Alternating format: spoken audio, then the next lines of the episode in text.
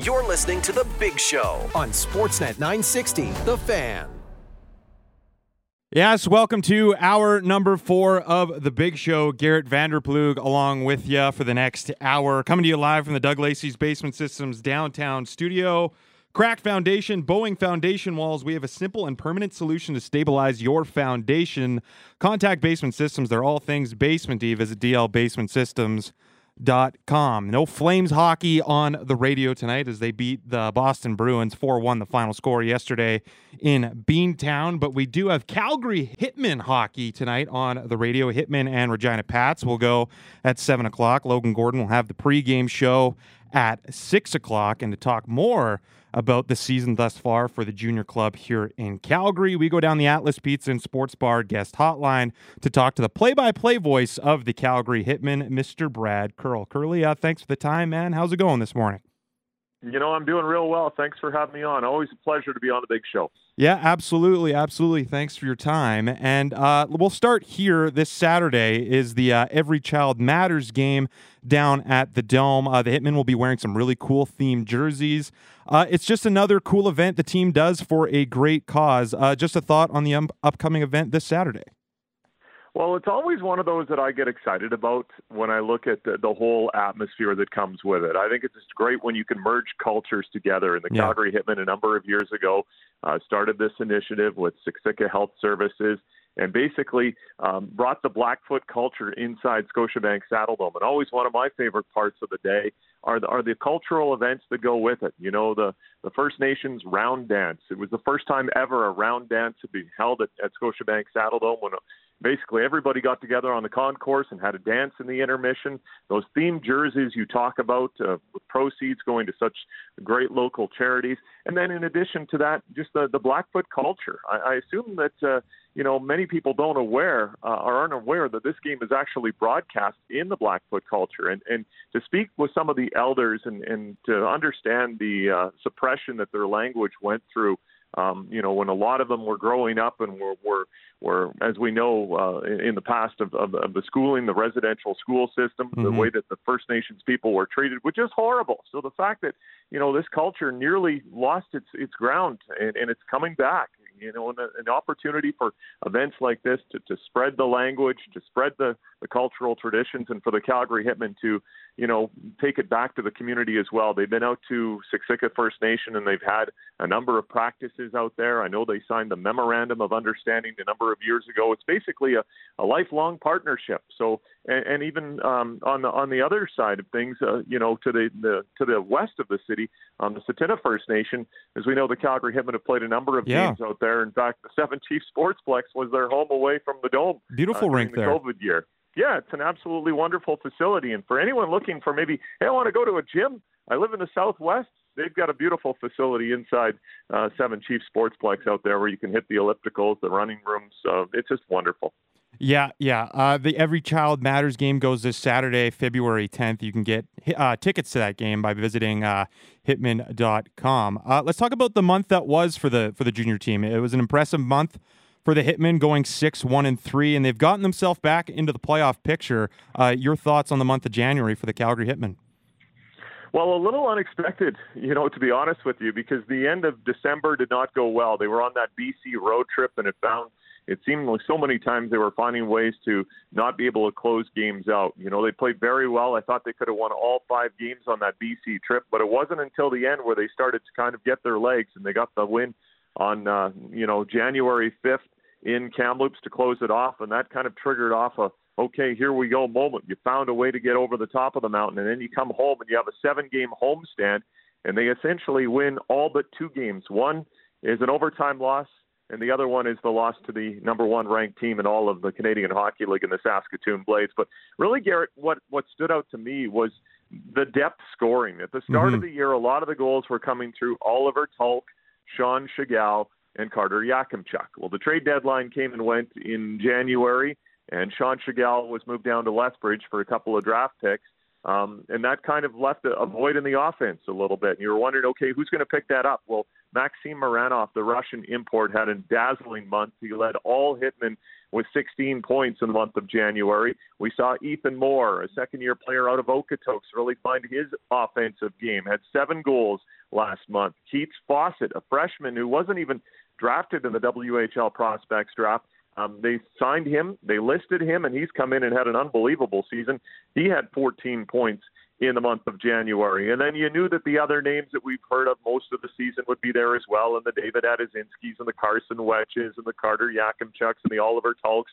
You know, they they continue to do what they've done, and that's fine the score sheet a lot this year. So you really added another layer to the offense instead of just a one-line team and some production off the back end. You added a second scoring line, and really it hasn't looked back since the, the month of January, who's moved into February, and they've got two of three wins last weekend. So a good sign for this young group that mm-hmm. is one of the youngest in the Western Hockey League. That although they're young, uh, they're competing in every single game this year. Yeah, you bring it up there with the depth scoring that this Hitman team has, uh, you know, found kind of found their touch right now. And you just mentioned right at the end there that this Hitman team is really young and they do have a lot of 16 and 17 year olds on their roster. That early season struggles that you're seeing in the early month in October and November, it feels like it has almost prepared this Hitman team for success, and they're starting to feel like they, they know how to win in the WHL now, right?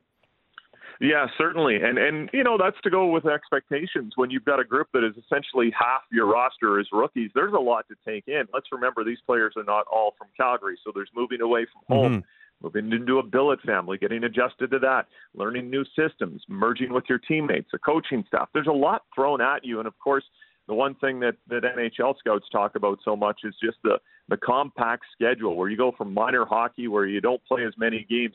In the WHL, you're essentially on the ice every single day with the exception of perhaps one. If you're not practicing, you're playing. So that can wear on you a little bit, especially for the young players. Coaches sometimes say, use the term, they'll hit a wall, meaning that you haven't done this before and you've got to make sure you take care of your body along the way. But to, to get the scoring that they've got this year, I think has really helped.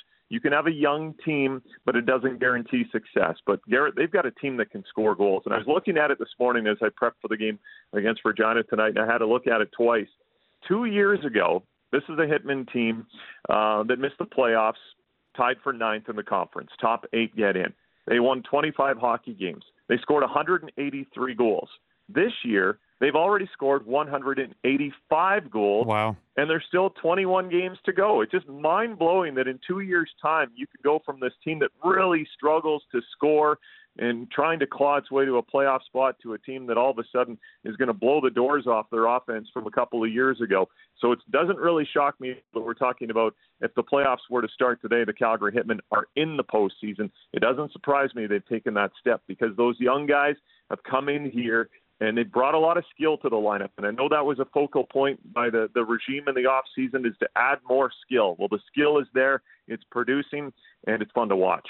Yeah, sometimes it's all you need is just a great offense. You can outscore some of your problems. We see it in the NHL with uh, the Edmonton Oilers, or even at times the uh, Tampa Bay Lightning who are fighting for a playoff spot. But I uh, wanted to get back to some of these younger players that are in in the Hitman system as well. It feels like the Hitman regime, as you said there, are really focusing on developing their 16 and 17 year olds. It feels like the next couple of years, if these uh, players continue to develop into some really solid junior hockey players here, the Hitmen are going to be on top of the standing once again and get back to one of the premier teams in the WHL.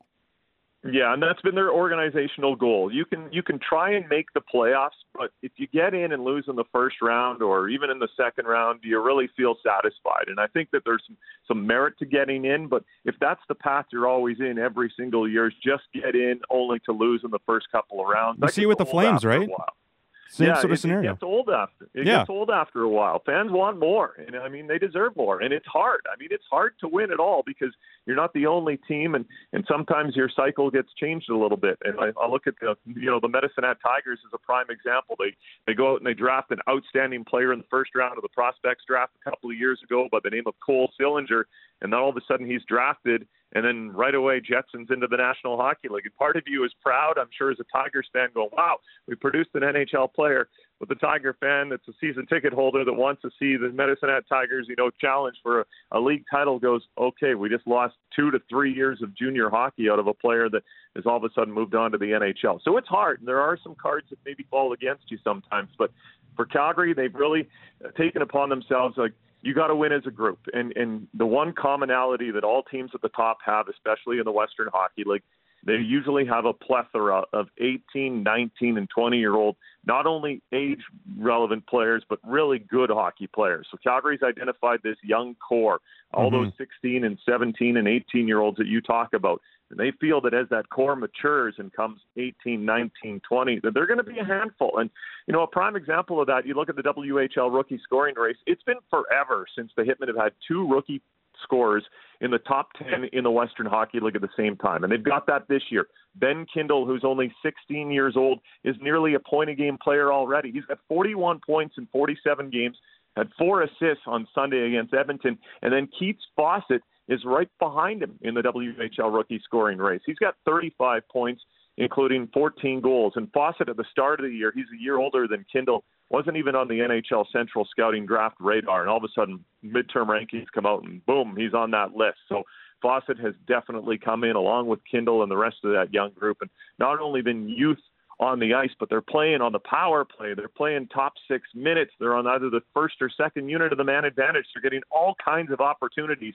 It's just great to see the way they've been able to escalate. And I know talking to the general manager, Gary Davidson, he knew at the start of the year you're going to take some licks. They started two, seven, and one, but you hope that by the time the calendar moves on, that this group starts to grow up uh, and really mature. And credit to the coaching staff, they play the heck out of them. All of a sudden, we're talking about a Calgary Hitmen team that's two games over 500 and in a playoff spot. Yeah, and even kind of con- uh, to compare the the way the Hitmen are uh, injecting youth into the lineup is somewhat similar to what the Calgary Flames are even doing right now. Kind of going through a youth movement as well, and uh, just giving more guys an opportunity to prove what they got. Some hungry players to get into the lineup and uh, really prove that they can take their next step is a great way to change the culture around a hockey team. Uh, also, got to ask you about another standout for the Calgary Hitmen. Obviously, Carter Yakemchuk. He's he's been a riser all season when it comes to the uh, draft rankings. From what you've seen from him over his past three seasons with the Calgary Hitmen, can you point out one thing about his game that it's like, wow, he's really matured and has really grown over the last three years? Confidence, confidence, confidence. It's a funny thing, isn't it, Garrett? When you don't yeah. have it, you're, you're kind of fighting it, and when you have it, you feel like you can do anything on the ice.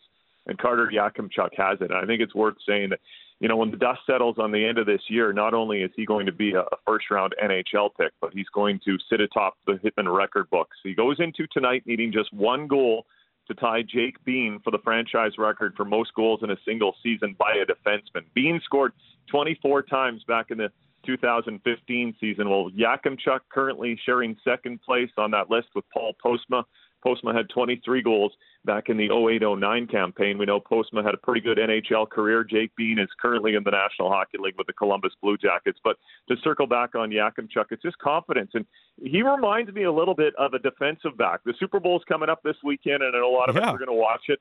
Um, he's the defensive cornerback that you throw a bad pass, he's going to pick it off and take it to the house the other way. We've seen a lot of that. He feasts in the neutral zone with his ability to transition the puck uh, going right at you with a pass that goes through the neutral zone that isn't right on the tape or maybe not in stride, he'll pick it and go the other way. And, and he's as likely to score from behind the net as he is out at the blue line. He just he uses the entire ice. Some defensemen live at the blue line and live with a big shot. That's my game. Get me the puck. I want a one-time pucks from the back end. Well, that's fun and sexy and all, but you got to be a little bit more than that. And Yakemchuk can do that at the blue line, but we've seen him carry it down to the half boards and find teammates. We've seen him go behind the net and score on wraparounds. He just has so much confidence with the puck, and he's had some great highlight reel goals as well. He's a skill player. Sometimes you watch him you know, the, the young guys bring the puck up the wing and they'll put it into their feet and put it up to their stick. And generally that's reserved for forwards. Well, Yakemchuk does that as a defenseman. He had a wonderful assist on a goal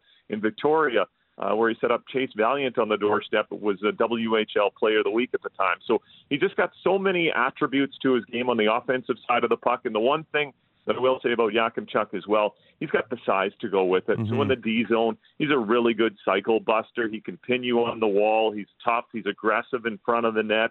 Uh, we've seen him at times this year drop the gloves. He's got a little bit of a, a gnarly attitude where, hey, I'm six foot three, 194 pounds, and I'll use it at times. And he's a Calgary boy as well. He's just been fun to watch. A graduate of the Calgary Flames minor hockey program.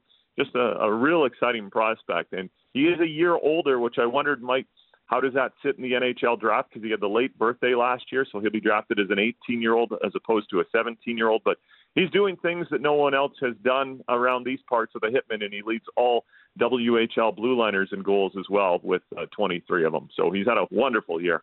Yeah, the NF, uh, the NHL draft is definitely a couple months away, but it always arrives uh, sooner than you think. Uh, and during that period of time, all the analysts and whatnot like to do player comparisons, draft comparisons, etc. Is there a player that you can really, off the top of your head, compare Yakemchuk's game to?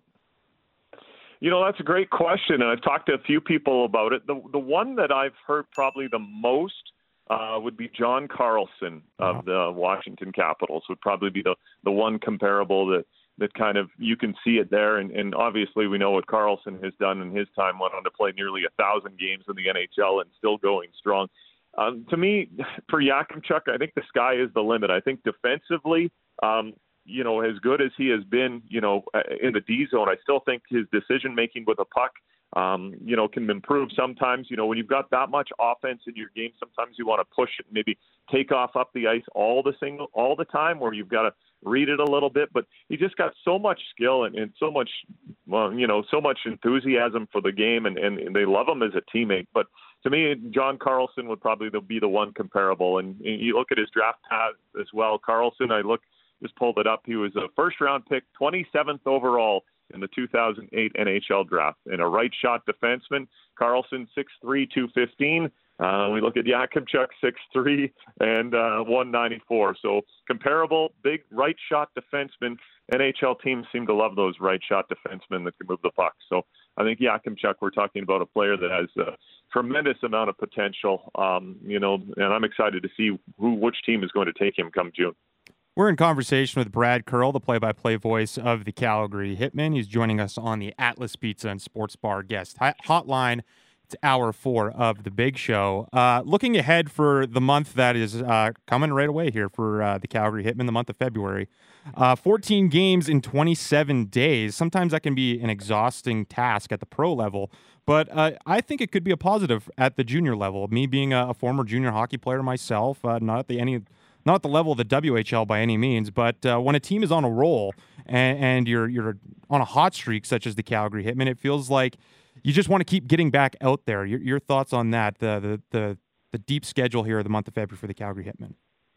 You know, it's funny you say that, Garrett, because I've talked to a lot of players about this over the time, and I said, "How do you feel about this?" And they're like, "Games beat practice every day of the week." I said, "Are you sure about that?" They're not even close. Practice is one of those things where you know, you enjoy it as a player to get on the ice because you love hockey, but nothing beats a game. Exactly. And, and I know for the coaches, the, the challenging part is if you're in a bit of a funk and then you got all these games, you're going, boy, it'd be nice to have some practice time where we can fix some of these things. But to your point, Calgary's playing so well right now. 8 2 and 3 in their last 13 games, 10 4 3 and 1 in their last 18. They're playing some of their best hockey of the season right now. So to have these games when you are playing well, it's kind of as though, and you can use the Oilers as an example. Oilers were humming going into the All Star break, and they're trying to chase these NHL records. You get the big break, and everybody wonders what's going to come out the other side because we were playing so well.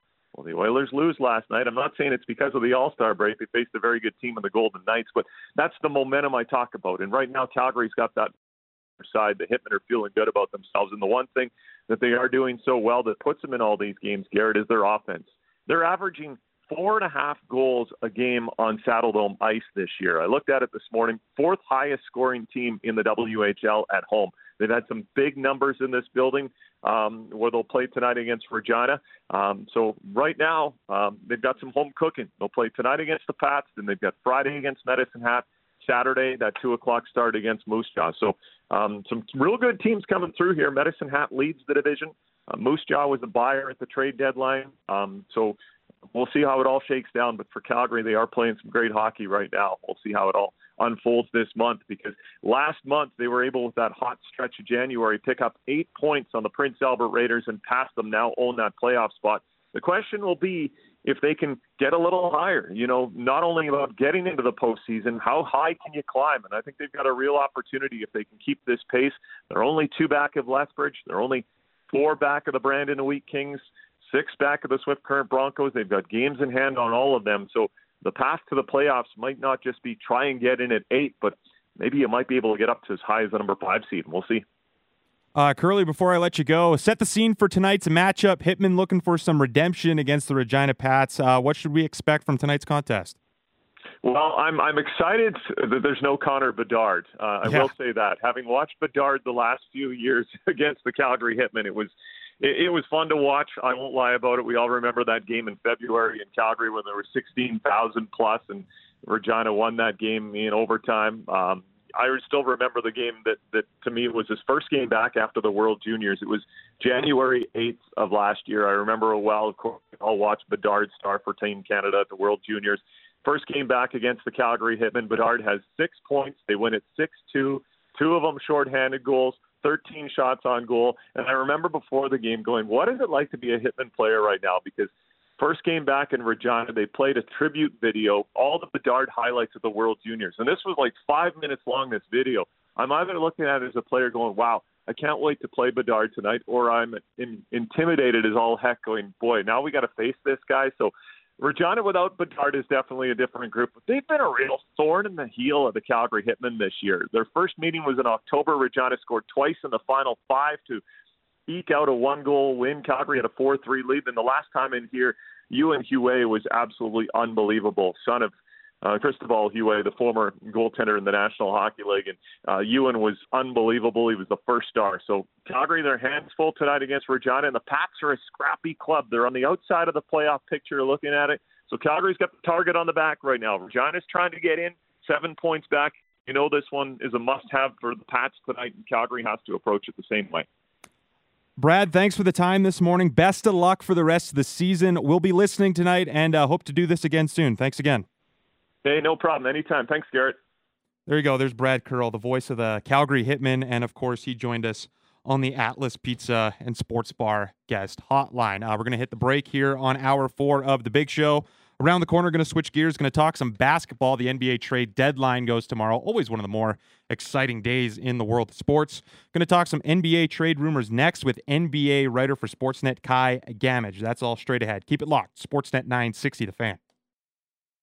Welcome back. Shutting things down here on a Wednesday edition of The Big Show. Garrett Vander Ploeg along with you for the next uh, 20 or so minutes. Coming to you live from the Doug Lacey's Basement Systems downtown studio. Tomorrow marks a, uh, one of my favorite days in the world of sports. Usually uh, marks a lot of excitement. It's the NBA trade deadline. A lot of new faces and new places, hopefully, as there's the NBA never seems to disappoint when it comes to their trade deadline. I think it's probably one of the more uh, exciting deadline days in the world of sports. And to talk more about that, we go down the Atlas Pizza and Sports Bar guest hotline to talk to NBA writer for Sportsnet. His name is Kai Gammage. Kai, uh, thanks for taking some time this morning. How's it going, man? Not too bad, man. Always, always an exciting time in the NBA calendar. So happy to be talking about it. Yeah, for sure. Uh, we'll start with some news that actually happened a, uh, a, little while ago. We'll talk about Canada's team, the Toronto Raptors. Uh, we'll start with them. They moved Pascal Siakam to the Indiana Pacers. Obviously, the Raps had to move him while he was in his last year of the contract to, uh, you know, not do the same thing they did with Fred VanVleet. But uh, what did you make of that move of Siakam joining uh, the Pacers? Well, I mean, the return obviously wasn't all that great on paper. Uh, the hope there was that you can turn Bruce Brown into something else. Maybe Jordan Nwora becomes a player that you can maybe see as a role player for this team. Who knows about Kira Lewis? Definitely more of a project guy, but you get three first round picks in return. Um, it's not the best return. It's not something that you really look at and think is worth someone like Siakam, right. right? Like this is a guy who's just a franchise icon, especially in the past few years. He's really established himself as a fan favorite. Um, I mean, me personally, like this is this is one of my favorite Raptors of all time. I think that he really embodied what it meant to play for Toronto, what it meant to become become who he is. It was just a good story, right? Like this was a guy yeah, they developed like, through the G League and all that. Mm-hmm. Right, like this is a, this is a G League champion. This is an NBA champion. I mean, this is our guy. Like this was a huge success story for the Raptors um, during the We the North era, and it's a mass. He's a massive reason as to why they won the championship. So, getting that sort of return for him, it just didn't feel right. But I don't know. It's hard to look at any trade for Pascal Siakam, especially. I mean, most diehard Raptors fans are going to look at any trade for Pascal Siakam and say that no package was right for a guy of his caliber. Right. Uh, you mentioned Bruce Brown there off the top, a guy that the Raptors received back, and uh, it seems like the Raptors are going to be wanting to flip him. Where are some possible destinations? What are some teams that you think would be uh, willing to make a deal with the Raps for Bruce Brown? So it's a pretty interesting market for him right now. Um, he is the type of player that would fit on most rosters. We saw him plug in perfectly with the Denver Nuggets last season when they won the title.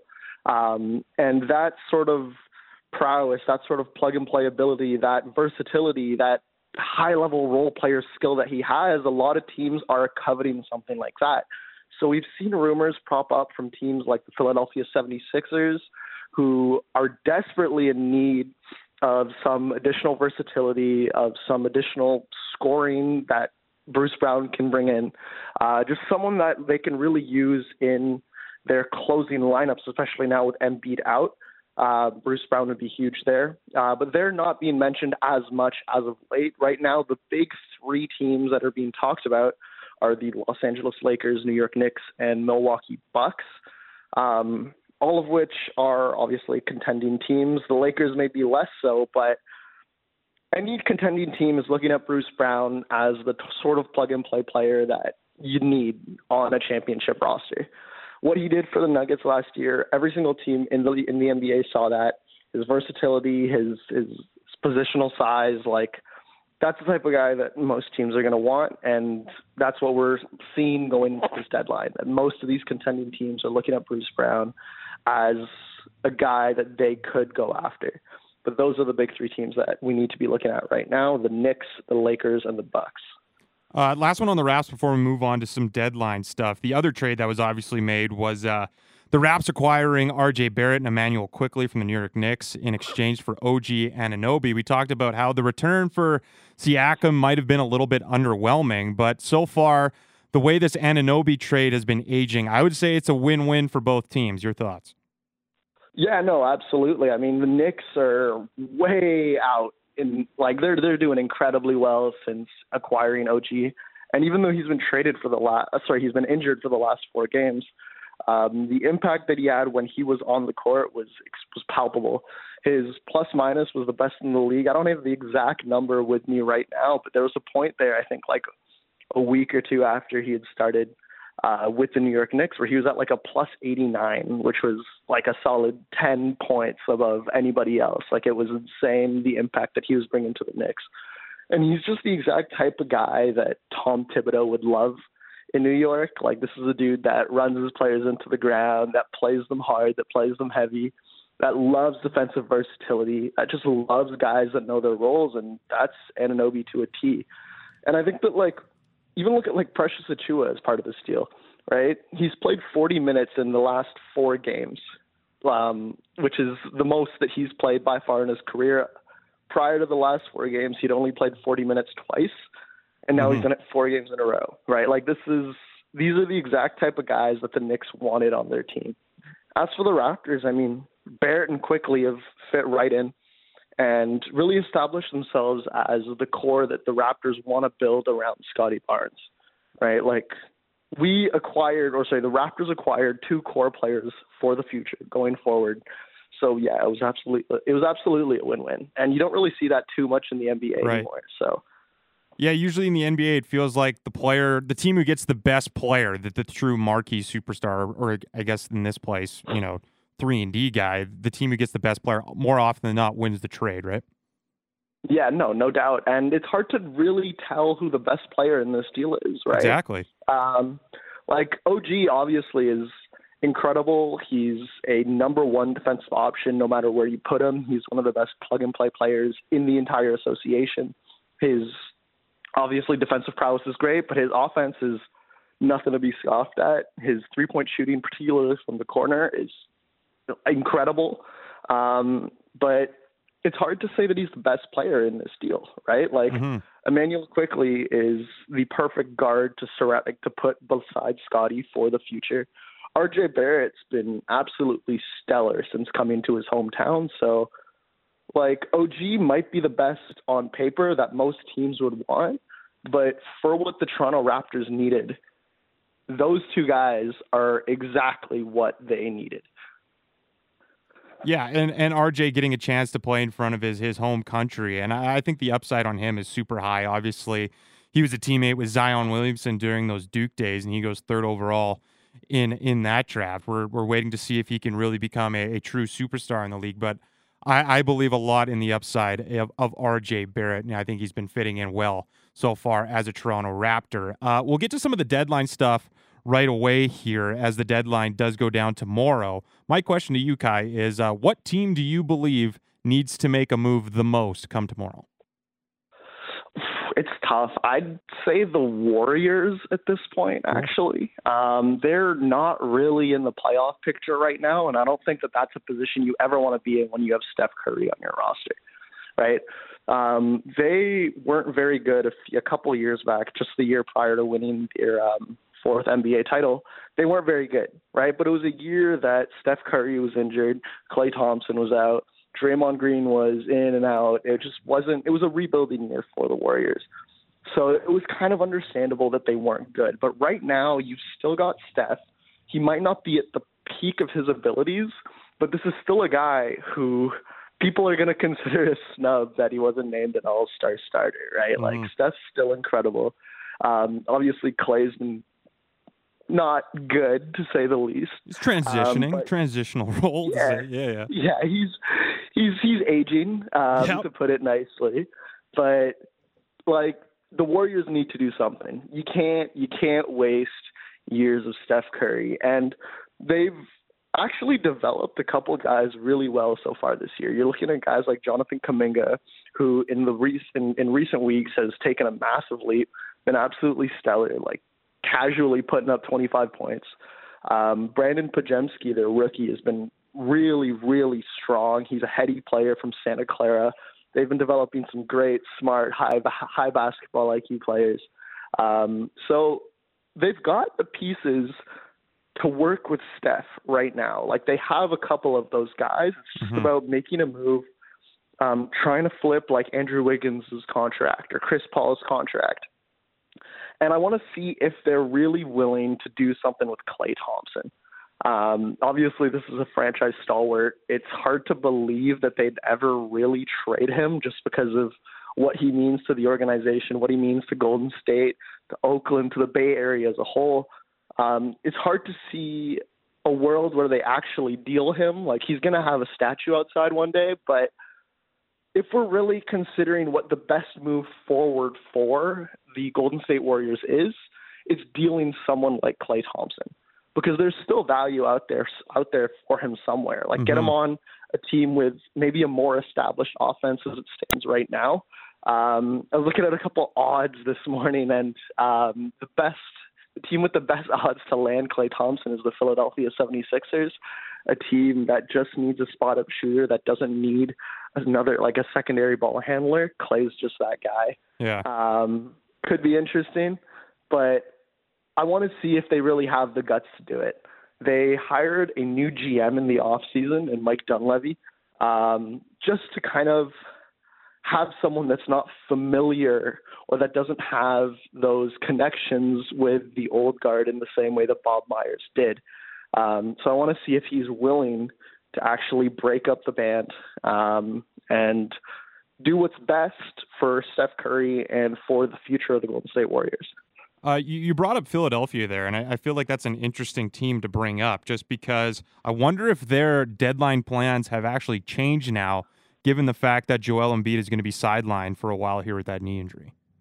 Yeah, so uh, reports from uh, Adrian Wojnarowski um, and Brian Windhorst of ESPN, mm-hmm. they're both kind of saying that the 76ers have not changed course whatsoever. Um, they still intend to be buyers. So as it stands, Joel Embiid is likely to miss only six to eight weeks, which when we're looking at meniscus injuries, that's really not too bad. It doesn't seem like it'll be a full uh, replacement or removal of his meniscus. Um, it'll be a shorter recovery time for him, so he should hopefully uh, be back by the playoffs at the very least. Um, so according to reports, they're hoping that they're able to buy guys, to bring in guys, to make sure that once he comes back, there's a core that's ready to compete for a championship in place. Right. I'm hearing a lot of rumblings for guys like Andre Drummond. Surprisingly, a reunion there would be pretty interesting. He's been killing it with the Bulls as of late. Um, and they've been actually playing him in two big lineups alongside Nikola Vucevic. So having him, giving him that versatility, um, playing potentially playing him alongside Joel uh, could be actually a really interesting move. And in time that Joel misses, he could be a really solid spot starter for them uh, rather than deploying B-ball Paul Reed. Yeah. Um, they're also looking at some shooters right now. Uh, Buddy Hield and Bojan Bogdanovic are the two big names that I'm seeing a lot uh, tied to the Philadelphia 76ers. So expect them to be buyers. Um, expect them to make, I'd say, like one, like at least two, two to three moves prior to the deadline. But this isn't a team that is going to waste a year sitting around uh, on their hands. Daryl Morey is not a type of GM to waste a year sitting on his hands.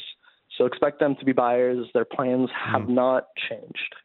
We are in conversation with NBA writer for Sportsnet Kai Gammage on the Atlas Pizza and Sports Bar guest hotline. It's hour four of the Big Show. I uh, want to go out west here, and I want to talk to you about the uh, Oklahoma City Thunder. Where are you at with this team and how they're going to approach the deadline? Obviously, their management has done a remar- remarkable job turning this team around as they've went through this retool phase following the Russ, PG, even Carmelo Anthony era.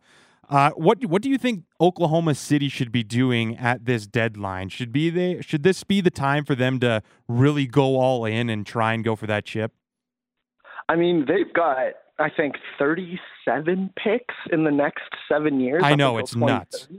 It is mind-boggling and to not use them in a year where they are sitting on top of the Western Conference would be I think one of the biggest mistakes that front office has ever made. I think it would be an absurd. It might be their oversight. only mistake. I can't remember a time when after yeah. like they've done such a great job acquiring picks, right? Yeah, they've been incredible. I mean, it's it's been it's been joked about forever just how good they are at hoarding picks, at just making sure they have as ample a, a draft chest as possible. So I just don't understand why they wouldn't use them right now, mm-hmm. right? Like they've been waiting. This is the exact team that they've been waiting for, right? Shai is an MVP level player. Um, Chet Holmgren is the exact defensive guy that you want, kind of holding down the back line. Um, and honestly, is just such a good secondary star to Shai. Jalen Williams has been so steady, one of the best clutch players in the league. Actually, has the most fourth quarter points in the entire NBA, or had the most fourth quarter points in the entire NBA up until he missed the last week or so with injury.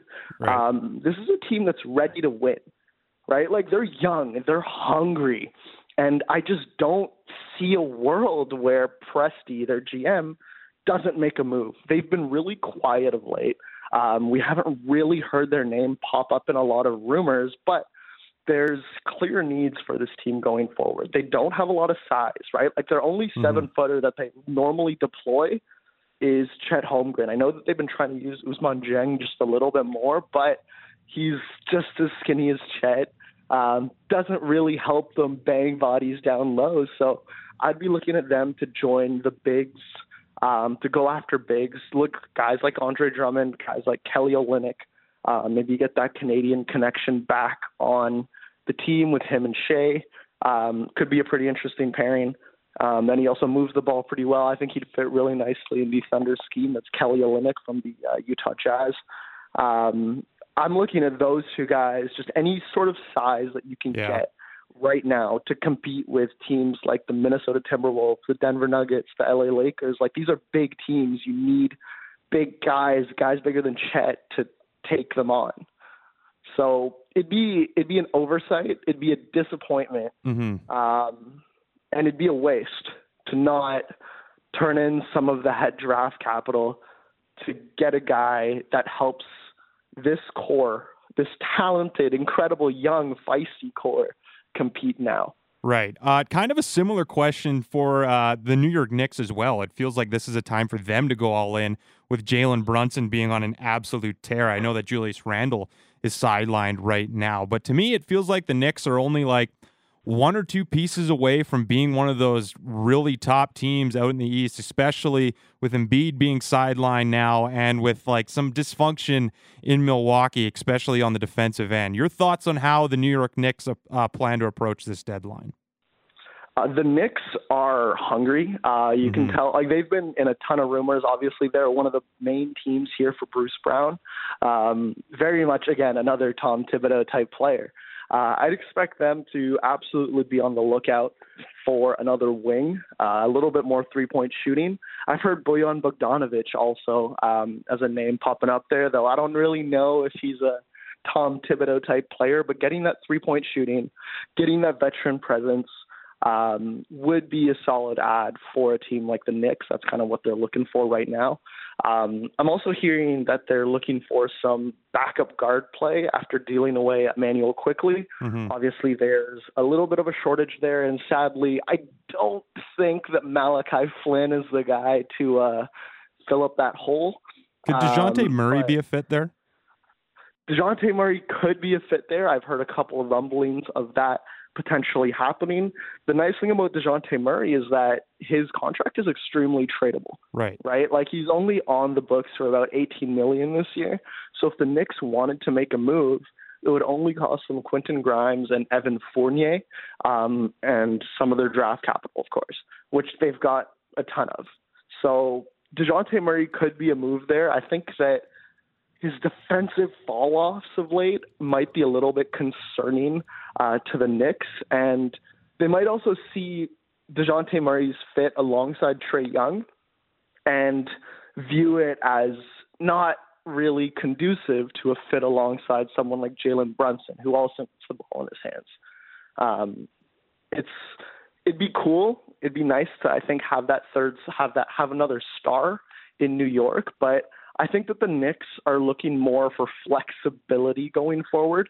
And Dejounte Murray, along with his, I think, four year extension following this season, don't really offer them the flexibility that they might want going into the offseason as one of the most desirable teams in the entire NBA. So uh, sorry, go they ahead. might be more looking to they might more be looking towards role players, um, plug and play guys, guys that you don't really need to adjust your scheme for, um, and rentals, just so they can maintain their flexibility going forward. Uh, one more for you here, uh, Kai. Another team that I think is super interesting, just because I know uh, probably the team that I follow the most, but uh, it's the Los Angeles Lakers, and there has been some rumors going about that uh, maybe LeBron James could be on the move. I don't think that's going to happen. I know that he doesn't have a, a trade uh, trade a no trade clause, but he does have a uh, am a LeBron James trade clause kind of thing. Like you're not going to be the guy that trade LeBron James, but uh, at what point do you think the Lakers need to start? thinking about life after LeBron because they they did give up those picks to acquire Anthony Davis and a variety of other players that have gone in and out of LA. Your thoughts on how LA kind of needs to start thinking about the future sooner rather than later in my eyes. Man, my thing with any team with LeBron James is you don't you don't think about life past LeBron James. I know, but he's like almost he's 40 years old, right? Yeah, but it's LeBron James. I get right? it. Like yeah you you, you win. You win mm-hmm. as much as you can while he's on your roster, and chances are, I mean, I don't I don't see him going anywhere. Right? Like this is a team that will make sure that he stays a Laker. Yeah. Um, we've seen it in the past with, I mean, any Lakers superstar. They make sure that guys are happy there. They treat their superstars right. Yep. And I think that they're going to do the exact same with LeBron, make sure that he retires in Los Angeles. And I don't really see him wanting to be away from his family either. Um, I don't.